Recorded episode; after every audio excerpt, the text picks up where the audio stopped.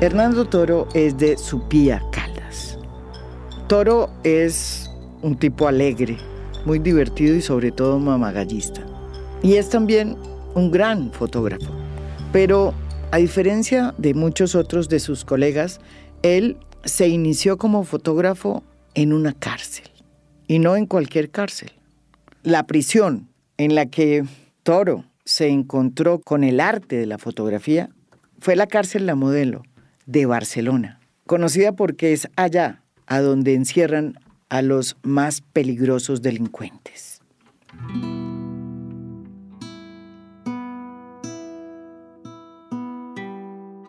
En esa cárcel, que ya no existe, Hernando Toro, nuestro invitado de hoy, duró casi que 10 años.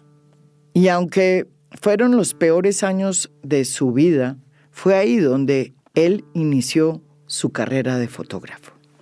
Desde su celda empezó a fotografiar a sus compañeros de infortunio y les empezó a tomar miles de retratos a quienes como él pues vivían la soledad que traen las rejas.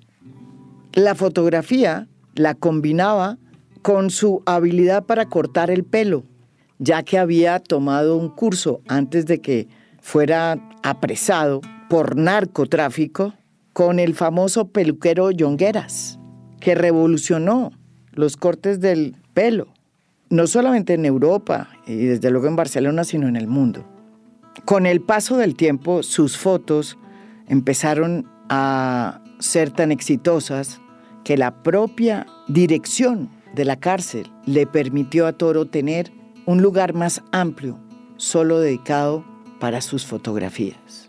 Y fue en ese estudio en donde logró lo que muy pocos fotógrafos consiguen, que es captar la verdadera identidad, el alma de estos presos, que se mantenía oculta porque en la prisión ser diferente, ser distinto, diverso, era un tiquete hacia un mundo más miserable. En esas fotografías llenas de penumbra, pero también de belleza, los presos se expresaron, se dejaron ver y salieron los travestis, los gays, los amantes, los malandros, los que estaban de manera injusta ahí encanados. Y esas fotos empezaron a recorrer los pasillos de esa cárcel de Barcelona. Así fue como llegaron a mí esas fotos hace 20 años, cuando yo estaba de cónsul en Barcelona y supe que había un colombiano que hacía muchos años estaba pagando una condena por narcotráfico en esa cárcel de la modelo, donde están los maleantes más peligrosos. Cuando vi la fuerza que tenían esas fotos, me impresioné tanto que dije, esto hay que darlo a conocer. Traté muchas veces de mm, hablar con él en la cárcel, la modelo a la que visitaba con frecuencia, porque la mayoría de los presos eran marroquíes y colombianos. Nunca pude entrevistarme con él ni conocerlo, porque él siempre se negó a recibir a cualquier persona. Su abogada con la que hablé en ese momento me dijo, él no recibe a nadie. Sin embargo, logré obtener las fotos e hicimos una gran exposición de toda su obra. Cerca de 50 fotos donde había de todo. Estaba la serie de los drag queens, estaba la serie de los presos desnudos y la serie de los presos maquillados, entre otras. La exposición fue un éxito y fue primera página del periódico La Vanguardia de Barcelona.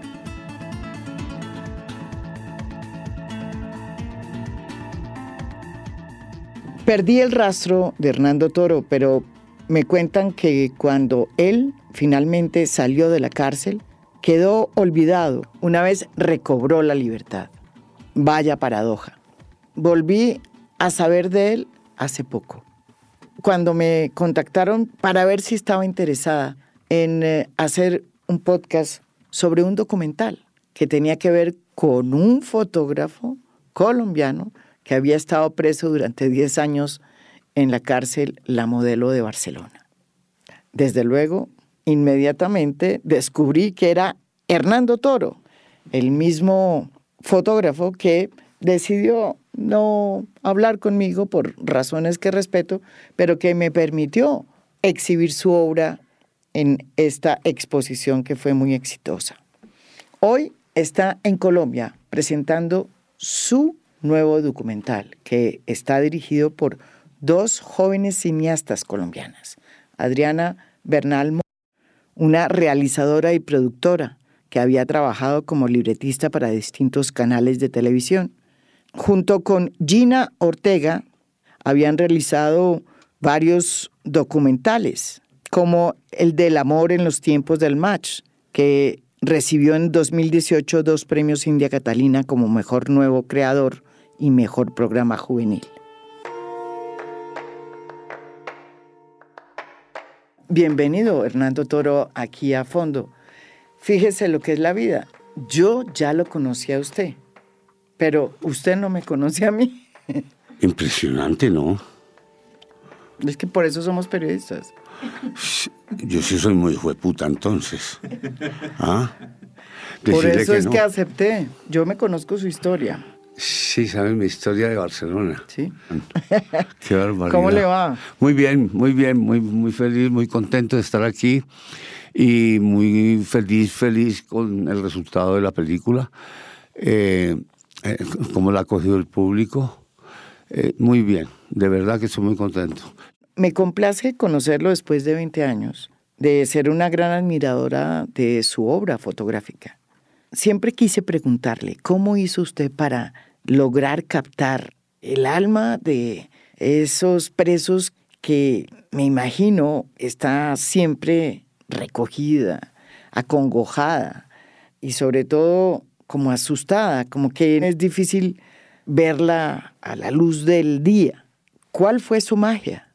Esas fotos que usted vio en Barcelona eh, tenían mucho filtro, porque la prisión solo me autorizó 120 fotografías. ¿Solo? Solo. Entonces, que si usted mira eh, las publicaciones de esa época, en la revista Arte Fotográfico, Foto, Foto Video, todas esas revistas especializadas, verás que se repite mucha imagen.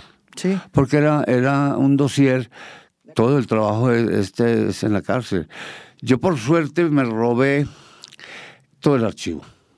¿Cuándo se fue? Sí, yo cada ¿Cuándo salió? Sí, no, yo cada permiso me sacaba un taco. Pero explíqueme una cosa. ¿Por qué solamente tenía derecho a unas cuantas fotos y no más? Por la censura, por los derechos de imagen, por una serie de, cosas, eh, la paranoia de, los altos mandos de que, ah, la cárcel, la cárcel. Por ejemplo, rejas, eso está prohibidísimo. Fotos de vida cotidiana, y tengo, de vida cotidiana, tengo dos kilos de, negativos. Pero no eh, las puedes utilizar. Sí, ahora sí. Las utilizamos. Ahora sí. Es que hay una cosa, que yo desde muy pronto empecé a hacerle firmar a los chicos derechos de imagen. Con los que usted tomaba Sí, porque, eh, es decir, cuando empecé a publicar, yo tenía la asesoría de la Federación Catalana de Fotografía. Tienes que tener derechos de imagen. Entonces yo les hacía firmar. Y además ellos encantados porque, ah, me vas a sacar en una revista, no sé qué. Entonces yo tengo, todo es mío. Tengo todos los derechos de todo. Hernando, ¿y cuánto usted en la cárcel? Es que, que no me acuerdo, porque fueron varias veces. Es que el que es caballero repite. Entonces, no, lo que pasa es que... ¿Y era que, por, por qué? Por tráfico, por, narcotráfico. Pero no el narcotráfico que, del que se habla ahora. Eso era una cosa que, que nos metimos un grupo de muchachos eh, de aventura para comprarnos un Mercedes, para para esto, pero... Que vivían en Barcelona. Mm. Pero nunca vimos un revólver. Jamás. Este, pero es que el, el, diálogo que se maneja ahora de, armas y eso de narcotráfico, eso, eso yo no lo conocí. Eso era para, para, para vivir bien. Pero usted era una persona muy conocida en esa cárcel. Sí, pero no por bandido. No, era por fotógrafo. Por fotógrafo y por peluquero. Yo hice un curso con John Gueras que murió hace tres, cuatro días, que es un peluquero muy importante de allá. En Barcelona, sí. Y yo cortaba el pelo y le hacía fotos. ¿sí? Normal que me conocía todo. Y le hacía fotos a toda la prisión. Me consta porque eso los vi y escogía personajes, porque eh, hay muchos personajes que se repiten y los tiene usted en toda clase de formas. Sí, lo que pasa es que los miércoles se hacía una sesión fotográfica para toda la galería. Ya. Entonces estas fotos eran para que los internos se le enviaran a su familia. Entonces yo tenía la oportunidad de eh, de fichar. Este me gusta. Entonces yo pedía un permiso especial para un fin de semana hacerle un estudio a ese. Entonces de ahí es donde vienen los empelotes y, y las fotos más cuidadas y todo eso. Lo que pasa es que yo de muy- desde muy joven aprendí a mirar. Entonces, la educación visual que yo tengo es gracias a, los- a mis amigos, los artistas. Yo de muy jovencito trabajé con Estrella Nieto, Alejandro Obregón, con Belarca, Luis Caballero, con toda esa. Esos eran mis amigos de joven. Entonces, claro, el que entre a mi edad anda ¿Y por qué terminó usted en Barcelona? por mi mujer, porque me casé con una zapata de Bianca. Entonces terminé en Barcelona. Era catalana Catalana, sí. Catalana. y por eso se fue a Barcelona y vivió. Sí. ¿Y allá vivió cuánto tiempo? Mi hijo mayor tiene 45 años. ¿Cuántos hijos mayor. tiene usted? Tengo dos. Y tres nietos. Divinos todos. ¿Y la catalana? Las dos catalanas. Tiene ya otra mujer catalana. Sí, sí.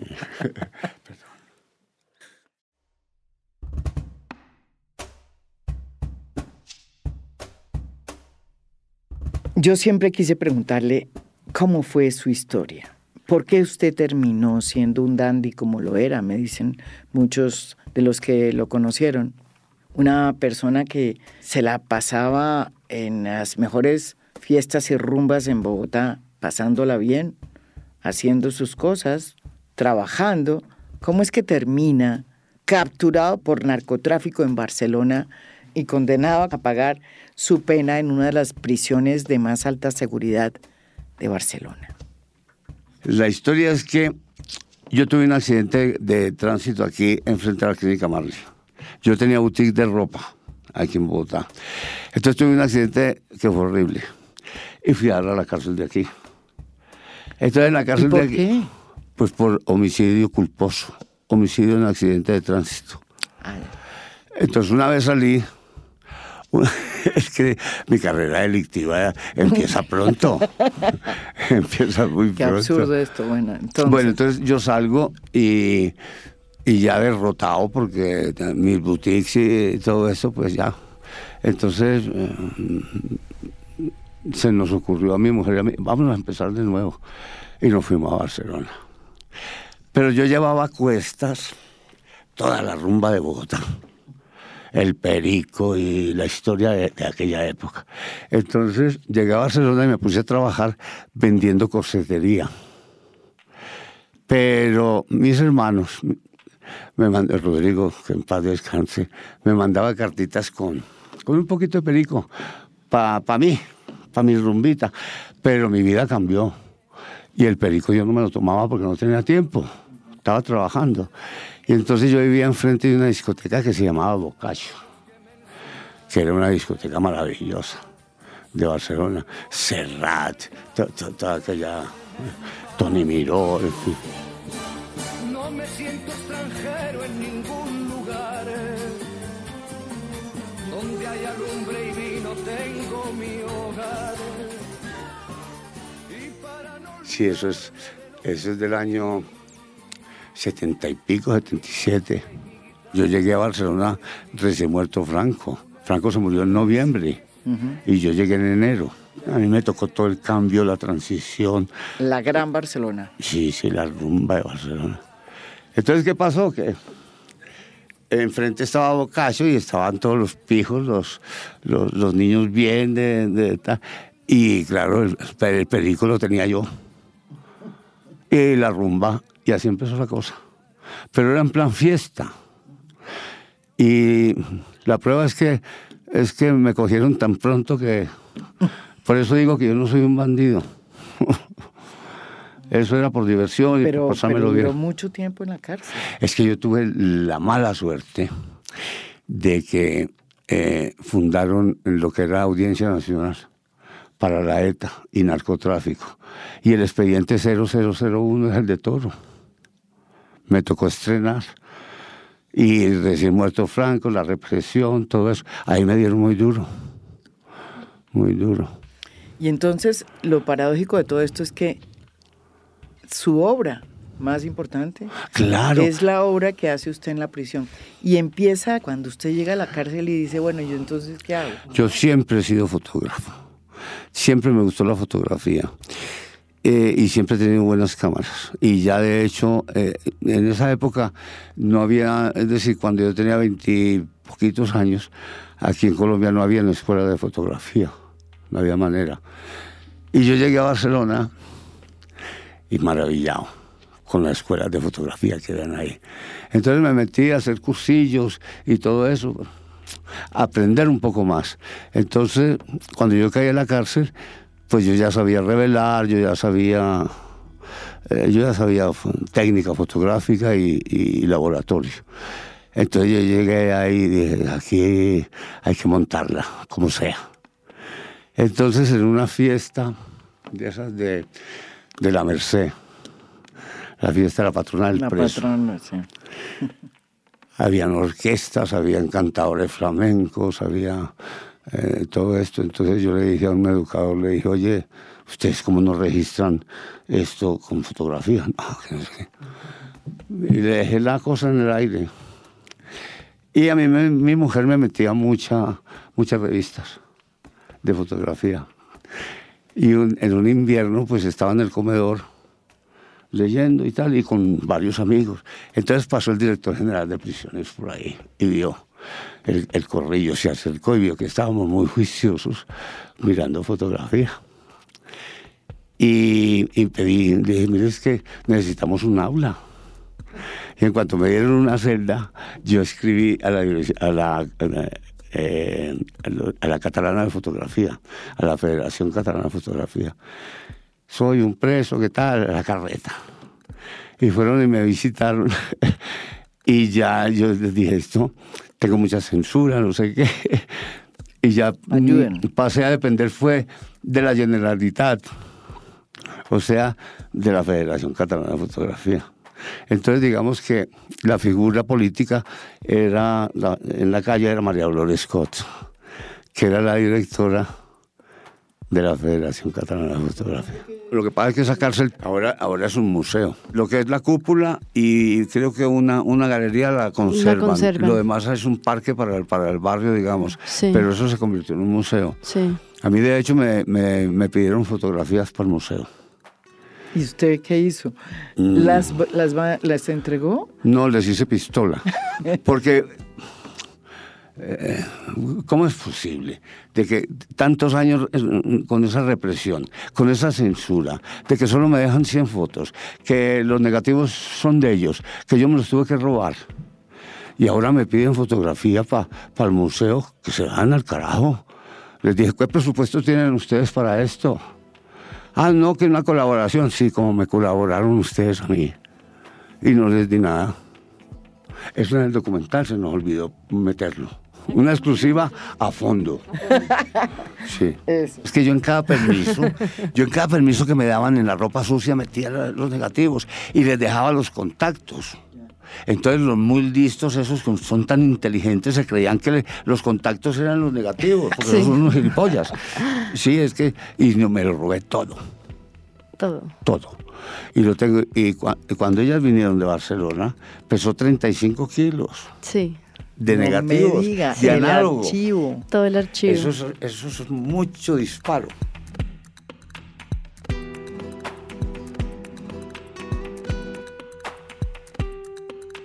Sin duda usted utilizó su cámara para mostrar la intimidad, para mostrar esa parte oculta, esa vida que tienen todos los presos.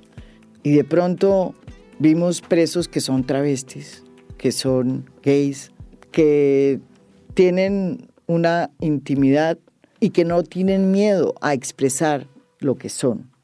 ¿Considera usted que la fotografía es la mejor de las herramientas para hacer una crítica social y para mostrar que en las cárceles las personas que viven ahí también son seres que sienten, piensan y tienen su propia intimidad y su derecho a reivindicarla?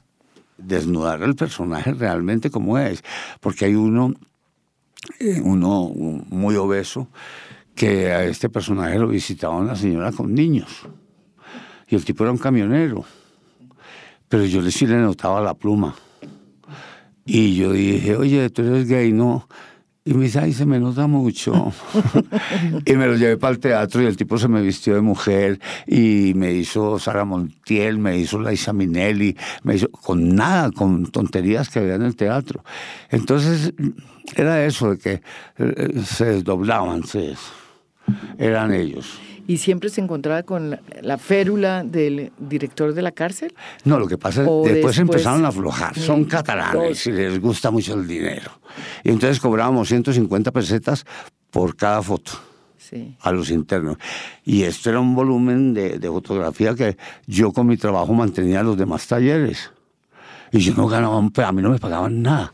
Me daban 45 días de redención extraordinaria.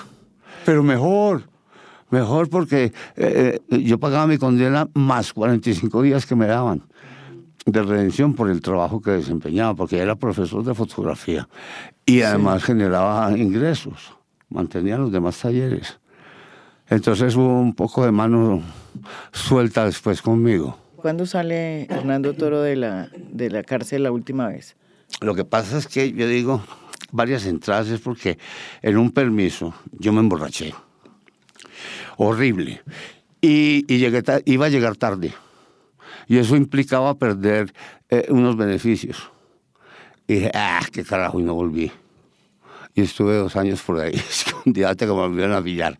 Entonces, claro, había perdido todos los beneficios, pero... ¿Y dónde se metió? ¿Dónde se escondió? Estaba en Casteldefels, en un apartamento de un amigo mío.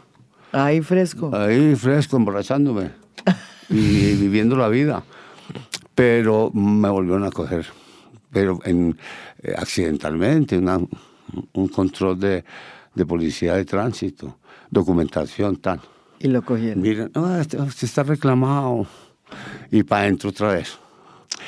Y, pero por suerte, por suerte no, porque me necesitaban. Volví a ser fotógrafo. Volví a ser fotógrafo. Pero ya más transgresor, más. Y, y más consciente de todo. Y dije, así es, verá.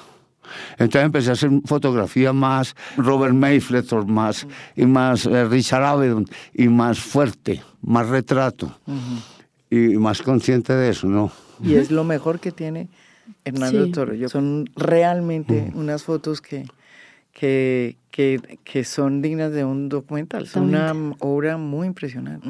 No, lo del documental, lo lindo del documental es que eh, metimos el hombro parejo porque yo me entusiasmé tanto que me estuve meses escaneando. Y fue muy lindo porque empecé a, a recuperar trabajo y, y, recuerdos y de todo. Eh, ve esta foto, esta foto no me acordaba, y esta foto, tal, y, y ya en libertad, y ya lo mira uno de otra manera. ¿Por qué? Pues porque no está uno con las presiones y con esas cosas, ¿me entiendes? Y el aburrimiento de la cárcel. ¿Por qué? Es, es horrible estar ahí. Entonces ya afuera uno dice, mira qué foto tan buena. En el momento quizás no la vi, pero ahora fresco y tal, estoy recuperando. Y todavía tengo mucho que recuperar. Todavía de archivo. Porque mm, la señorita se le ocurrió, ay, escanear en alta. 3200 ppp. Y eso es muy lento. Entonces yo pongo el escáner ahí a trabajar mientras hago una paella, mientras cuido a mi nieta, y, pero estoy feliz. Estoy feliz recuperando ese trabajo. ¿Y va a volver a la cárcel? No. no, mentiras, mañana voy. A la cárcel distrital. A la distrital a mostrar la película y a darles una charla a los chicos y a las chicas, a aconsejarlos de que roben en grande, de que trafiquen en grande, de que, de que no se dejen coger por una gallina. ¿Cómo le pasa a usted? Exactamente.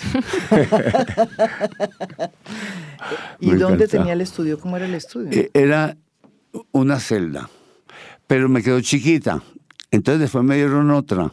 Entonces rompimos una pared y ya lo más grande. Después ya me fui a talleres y ya tenía una aula enorme, que tenía 30 alumnos cada tres meses. Y ahí hacía usted las fotos. Las fotos y eso, pero ya tenía más espacio, mejor. O sea que el día que usted se fue, se acabó Se la acabó, fotógrafa. se acabó porque eh, pusieron, eh, cambió la dirección. Era una señora y dijo, hay que erradicar fotografía de aquí. Porque es que yo les di muchos problemas. Muchos problemas porque, claro, que con la fotografía se puede denunciar, se pueden hacer muchas cosas. Es, eh, es decir, si, si, si escucharan esta, esta entrevista, se harían golpes de pecho. Este toro, mira la que nos hizo. Se robó eso y mira, ya está. Sí, porque es que... Pero usted no se ha vuelto, por ejemplo, a, a encontrar con muchos de los que fotografió. Uh, muchos. Mira, una vez iba yo caminando por la playa en Siches y me detuvo la policía. ¿Y por qué? Porque antes, diez minutos antes, había estado hablando con unos ladrones.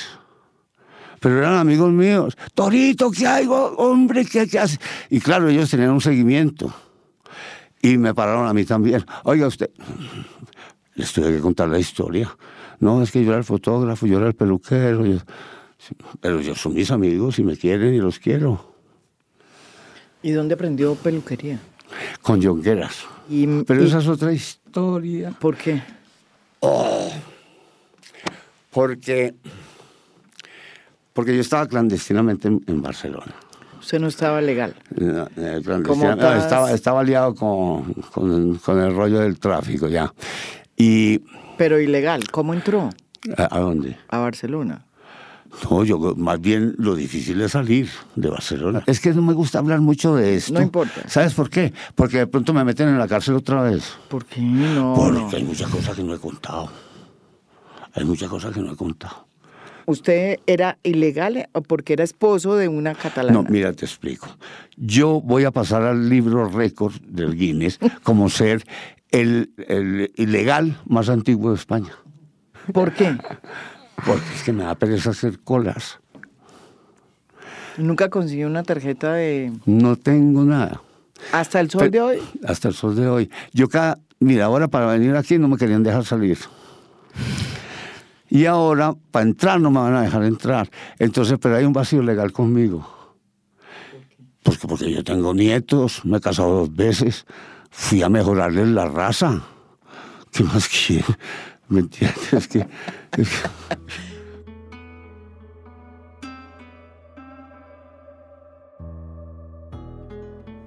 Está también con nosotros una de las eh, directoras de este documental, Adriana Bernal Mor. Adriana, ¿cómo fue que usted conoció a Hernando Toro?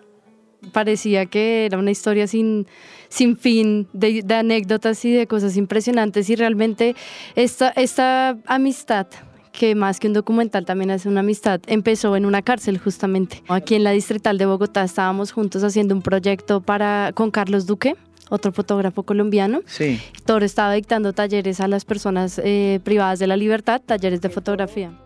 Me imagino que usted vio en Toro y en su historia evidentemente una película, un documental, pero ¿cómo fue que se fue tejiendo toda esta mm, aventura cinematográfica?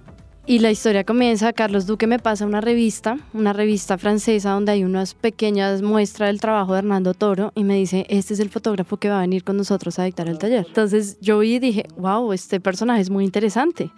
Y pues claro, con Toro tuvimos un mes para hablar y hablar y hablar y hablar y nos dimos cuenta que teníamos además cosas en común y personas en común, lo cual era muy raro, o sea, el destino de verdad nos tenía para conocernos. Y pues yo quedé absolutamente encantada con el trabajo de Toro. Con Gina ya veníamos trabajando previamente en proyectos audiovisuales juntas y yo le dije, te tengo que presentar este personaje, es espectacular. Entonces le mostré algunas fotos, algunos videos que ya había hecho y lo mismo a Jorge Caballero, que es el productor.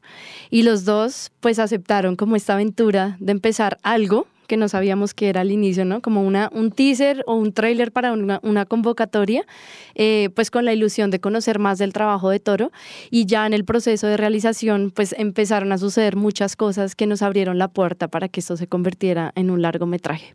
Pero así empezó esta historia de amistad y de película. Yo siempre hago la misma pregunta a los directores de documentales que vienen aquí a fondo. ¿Cómo financió este proyecto?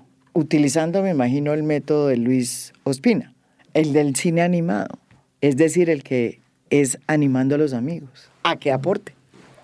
Este documental empezó con cero financiación, o sea, nuestro bolsillo, nuestras ganas y nuestro empuje. Em, pues como te contaba, eh, Jorge Caballero también se unió, que era el productor, es el productor de la película con Gusano Films. Y empezamos pues con nuestros propios equipos, eh, a darle como grabemos, grabemos, grabemos. Incluso los viajes a Barcelona fueron financiados casi por nuestras familias, porque era, no, pues tenemos que ir, porque si no tenemos esto, ¿cómo vamos a poder seguir? Y en este proceso nos ganamos una convocatoria de IDARTES para hacer un cortometraje. Pero, pues teniendo ya ese dinero, dijimos, no, pues grabemos un poco más. Y grabamos eh, varias cosas más con Toro y también nos, nos ganamos como la posibilidad de ir a un mercado en Italia, el Mia Market. Y allá, pues súper extraño porque era el único corto, entonces como que estábamos con productores que decían, no, pero un corto. Y allá haciendo el pitch nos dijeron, ¿ustedes no han pensado en hacer un largo? Porque este personaje tiene unas fotografías increíbles. Entonces nosotras dijimos, ve, ¿será que sí? Y lo hablamos con Jorge Caballero y nos dijo, bueno, ¿ustedes cómo, cómo se sienten para, pues, para avanzar? Como que todos nos pusimos de acuerdo y dijimos, sí, pues metámosle, metámosle la ficha claro está pues en ese proceso también muy, ya la, la, plata de la convocatoria pues se había ido en el rodaje y seguimos igual trabajando. Y por fortuna, pues la pandemia para nosotros sí llegó con muchos regalos. Y fue que ganamos una convocatoria de música original para largometraje con IDARTES también. Ganamos una LFDC para postproducción y estuvimos en ese momento en varios eh, festivales con Work in Progress, digamos, con un corto, con un corte de la película, con, una, con un corte ya de la película. Ah, con corte. Con corte de la película que habíamos venido montando pues muy entre nosotros, pero había entrado también al, al, equipo un montajista que se llama David Rojas, a quien agradecemos mucho, porque con el apoyo de él y con el trabajo de él y pues con la asesoría incansable de Jorge Caballero, que también pues es un productor muy, muy creativo, digamos, y Ana Girald, que también es em, otra de las productoras, la película toma un vuelco completamente en, su historia, digamos, y ahí es cuando nosotras entramos como personajes también. Entonces, digamos que todo se unió en un momento que nos permitió terminar la película, empezar a trabajar la parte gráfica, que era muy importante también para nosotras, y también la música porque habíamos hecho como un, recorrido musical con Toro de su vida, de sus, de, sus, de sus diferentes etapas de la vida, de la música que sonaba en las diferentes etapas y queríamos también como meterle la ficha al tema musical. Entonces la película pues está colmada de eso, como un trabajo de archivo desde lo gráfico, desde el collage, desde el montaje. También tenemos música que acompaña pues escenas muy largas de fotografía y archivo, que igual pues la gente las ha recibido muy bien, ¿no? En general, como que no, no se aburren con el tema. Entonces fue un proceso muy bonito, lleno de amigos, ¿no? Porque también en esto, como decía Luis Ospina y como dices también, los amigos también están en el proceso de la elaboración de la película, ¿no? Y así pues pudimos terminar esto después de seis años de haber prendido por primera vez la cámara. Uh -huh. Se nota mucho el, el, trabajo en equipo y el amor, porque es que trabajamos con mucho amor esa película, la verdad. Y con mucha la, la amistad entre todos y, y dimos, dimos lo, lo, todo lo que podemos dar cada uno. Increíble usted todo lo que ha volteado en la vida y entonces ahora eh, una película sobre su vida que merece. sí. sí. pero este ya es como el broche final, ya, ya, ya, ya cuelgo los tenis. Yo ya he trabajado mucho también, entonces ahora mm, escanear a recuperar más todavía y, y tranquilidad, porque yo he jodido mucho. ¿En dónde? Pues en todos lados. Sí. Porque la época en que yo viví en Bogotá era terrible. Yo tenía una boutique aquí y me tocó la rumba dura. Entonces el, el toro de hoy ya no creo que haya colgado los tenis. Yo y ya no tiene una nueva proyecto Ni de bebo, ni fumo, ni voy con mujeres. ¿De Es- verdad? Estoy sanísimo, sí. No puede ser, no toma ya, No, no, nada, agüita. no mete. De nada, es que no ves cómo estoy que me, me ahogo hablando. Yo traerlo fue con seguro de vida y todo. ¿De verdad? Y, No. y de verdad, ¿qué tal que no puedo volver a entrar? Tengo 74 años. Entonces tengo el chasis roto. Es decir, yo tengo la mentalidad eh, como de niño chiquito, y de, de joven, eh, pero se me olvida que la carrocería está jodida. Entonces, sí, sí, yo ya, Ya, se ya la- estoy para el rastre, ya me hicieron película. O sea que- Bueno, en el fondo, Sí, sí. usted le sacó el mal paso a Sí. todo porque salió de este momento tan difícil haciendo realmente unas, una obra, una obra fotográfica muy interesante que es importante que se divulgue, que se conozca. es que soy un ejemplo de reinserción.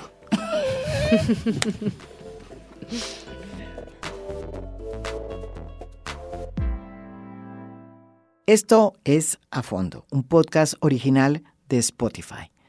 Mi nombre es María Jimena Duzán.